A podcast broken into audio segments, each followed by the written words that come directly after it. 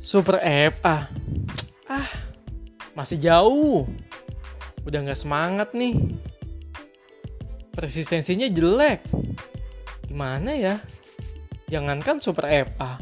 Kikop aja nggak nyampe setiap bulannya.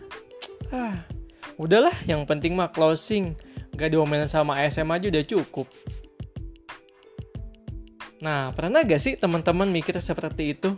Atau kelintas gitu ya mikir seperti itu? Stop teman-teman semuanya. Hey, what you think is what you get. Bro and sis, kita baru banget masuk di Q4 2020 dan masih di awal bulan. Masih banyak action, new strategi, inisiatif, dan support yang akan kita lakukan di Q4 ini. Nah, ngomong-ngomong tentang Super FA, kalau kita lihat sebetulnya Super FA itu hanya salah satu tujuan loh teman-teman. Ya gak sih? Kalian kan yang kerja di sini pasti masih punya impian yang perlu kalian capai.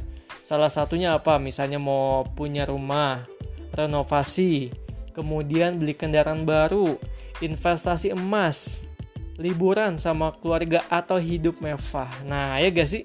Nah, apa pun itu, tentunya kan pasti tujuan terbaik yang akan kalian ciptakan untuk orang tersayang, ya gak? Nah, sebetulnya Super Eva itu bukan tujuan utama teman-teman semuanya, namun salah satu cara untuk menggapai impian. Ya layaknya dalam sebuah pendakian, Super Eva adalah pos pemberhentian untuk menambah amunisi kalian mencapai puncak kesuksesan, ya gak? Oke, Super Eva di Q4 pasti bisa. Thank you teman-teman semuanya. Saya dengan Andri. Semangat pagi.